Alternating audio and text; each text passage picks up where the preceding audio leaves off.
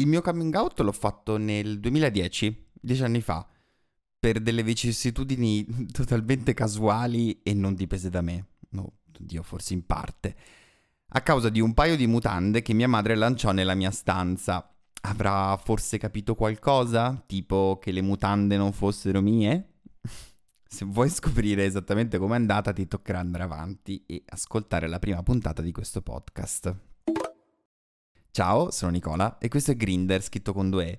Il mio non vuole essere un semplice scimmiottare il nome dell'app forse più famosa di incontri tra ragazzi omosessuali, anche perché quella si dice Grinder. È un modo per raccontarti la mia storia, uno di quei racconti fatti di piccoli eventi, quelli di un ragazzo giovane, forse ancora per poco, gay e peraltro ambientalista. Allora, non chiederti ora del perché sto facendo questa acrobazia per accomunare le due cose in un podcast. Ti basti sapere che rispondono a due domande fondamentali, ovvero chi sono e cosa faccio. Mi destreggerò tra il gossip spicciolo e la ricerca di una quotidianità più attenta all'ambiente, diciamo. Insomma, ti permetterò da un lato di farti i cavolacci miei e al tempo stesso ti farò capire perché e soprattutto come cerco delle soluzioni per pesare meno sull'ambiente. Intanto buon ascolto e benvenuto nella prima puntata di Grinder. Appuntamento con l'ambiente.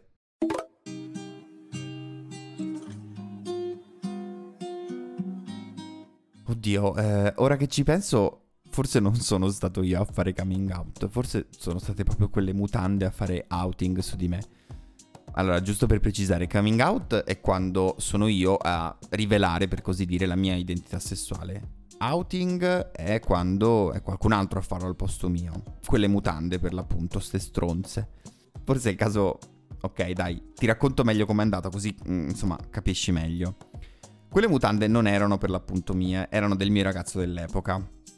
I miei genitori erano in vacanza e lui dormiva a casa da me, sul letto dei miei povera mia madre perché non solo quando tornò a casa si accorse che qualcun altro aveva dormito sul suo letto, ma tra le lenzuola trovò un paio di mutande. Blue melange con una rana stampata sopra. Decisamente non mie, vista la taglia striminzita rispetto alla mia corporatura. Inoltre, la comunicazione a casa mia è sempre stata abbastanza criptata, in codice per così dire. Quindi mh, mm, mia madre prese quegli slip, non disse niente e li lanciò ai piedi del mio letto. Per me però il codice era chiarissimo, era un codice rosso. Così vabbè, dopo un grandissimo lavoro di cervello, durato in verità pochissimi centesimi di secondo, presi il telefono e scrissi un messaggio alla mia migliore amica. Stasera lo dirò ai miei, preparati che dopo andiamo a bere, ne avrò bisogno. E quindi dopo cena, con il cuore in gola, la testa piena di pensieri, eh, le mani che tremavano, misi a sedere i miei genitori e via, vomitai tutte le parole che tenevo dentro da tempo. Sono gay, ho un ragazzo e sono felice.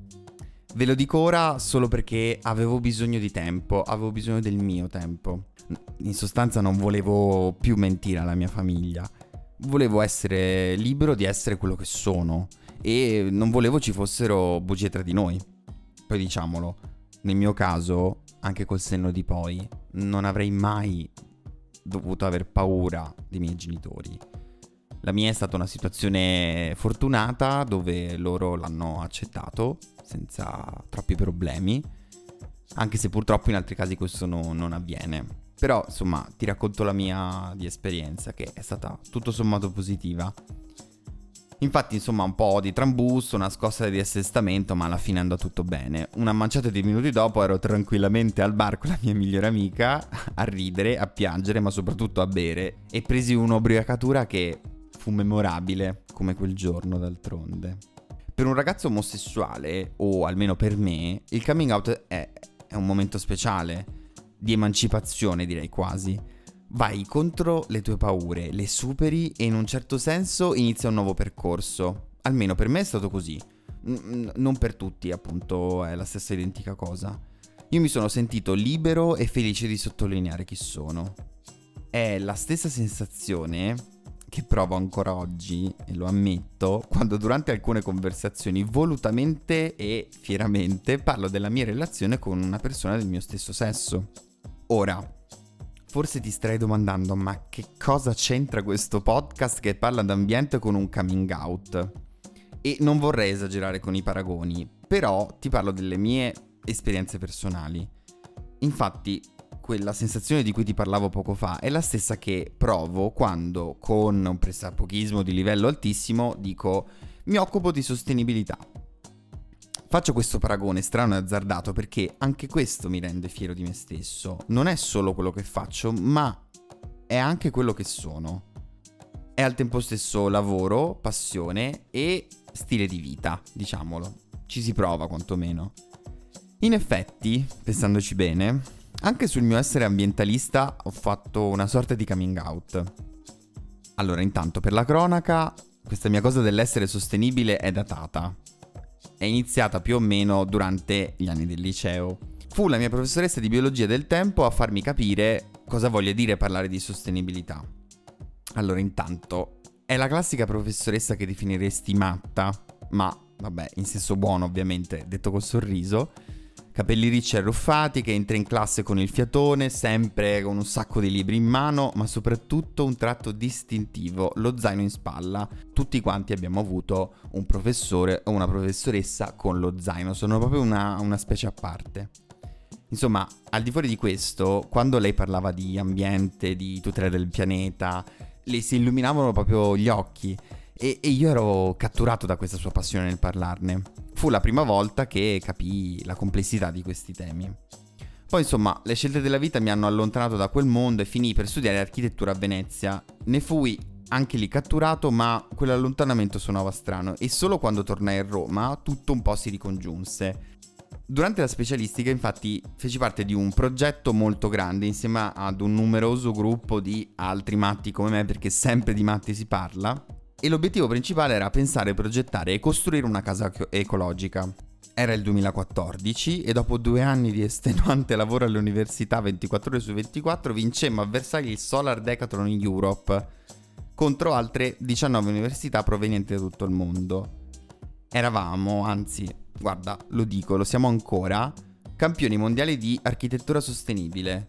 Non so se lo sapevi, ma l'Italia può vantare questo titolo. Per me fu un momento di svolta. Mm, mi si riaccese quel fuoco spento da tempo e dopo alcune settimane andai a trovare la mia professoressa di biologia del liceo. La ritrovai uguale, arruffata e con lo zaino, immancabile ovviamente. Nel frattempo però quella matta era diventata responsabile dei programmi di sostenibilità della scuola, mica niente. Vabbè, e così feci con lei il secondo coming out della mia vita. Questa volta anche un po' inaspettato da me. Sai, quando ti rendi conto di una cosa nel momento in cui la stai dicendo. Ecco, in quel momento io le raccontai di quell'esperienza incredibile e le dissi che era l'inizio del mio nuovo percorso come ambientalista, ma soprattutto che sarebbe diventato il mio futuro e la mia carriera. E il resto è storia, quello che appunto ti racconterò nelle prossime puntate. Questa era la prima, era la volta dei coming out, dei momenti per me di svolta più importanti e anche motivo di spinta e di coraggio per quello che ho fatto poi e che in verità faccio tuttora. Quindi mi viene proprio da dirtelo, forse anche tu avrai un coming out da fare, per una qualsiasi cosa, per il lavoro, per la vita sentimentale, per la vita personale, fidati fallo. Cioè, dillo a qualcuno, dillo a voce alta, raccontati a qualcuno, perché ti assicuro, sarà un momento di svolta anche per te e inizierà un nuovo cammino più leggero e più deciso.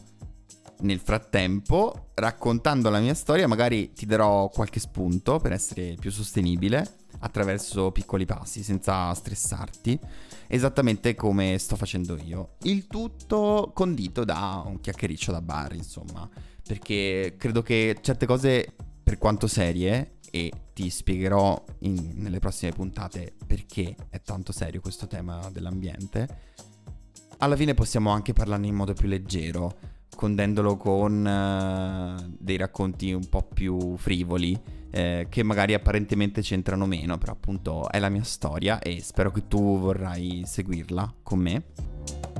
Intanto se vuoi puoi anche seguirmi su Instagram, Facebook e Twitter, nel mio profilo personale, chiocciola Nicola Moscheni dove caricherò altri contenuti e approfondirò in modo abbastanza sparso e confusionario ciò di cui parlo durante le puntate del podcast. Vabbè, prima puntata andata, eh, io sono molto contento. Se sei arrivato fino a qui, complimenti. E ti darò anche un indizio della prossima di puntata. Eh, parleremo di pettorali e Amazzonia. Sì, esattamente, hai capito molto bene. Non ti resta che seguirmi e ci sentiamo alla prossima puntata di Grinder. Appuntamento con l'ambiente.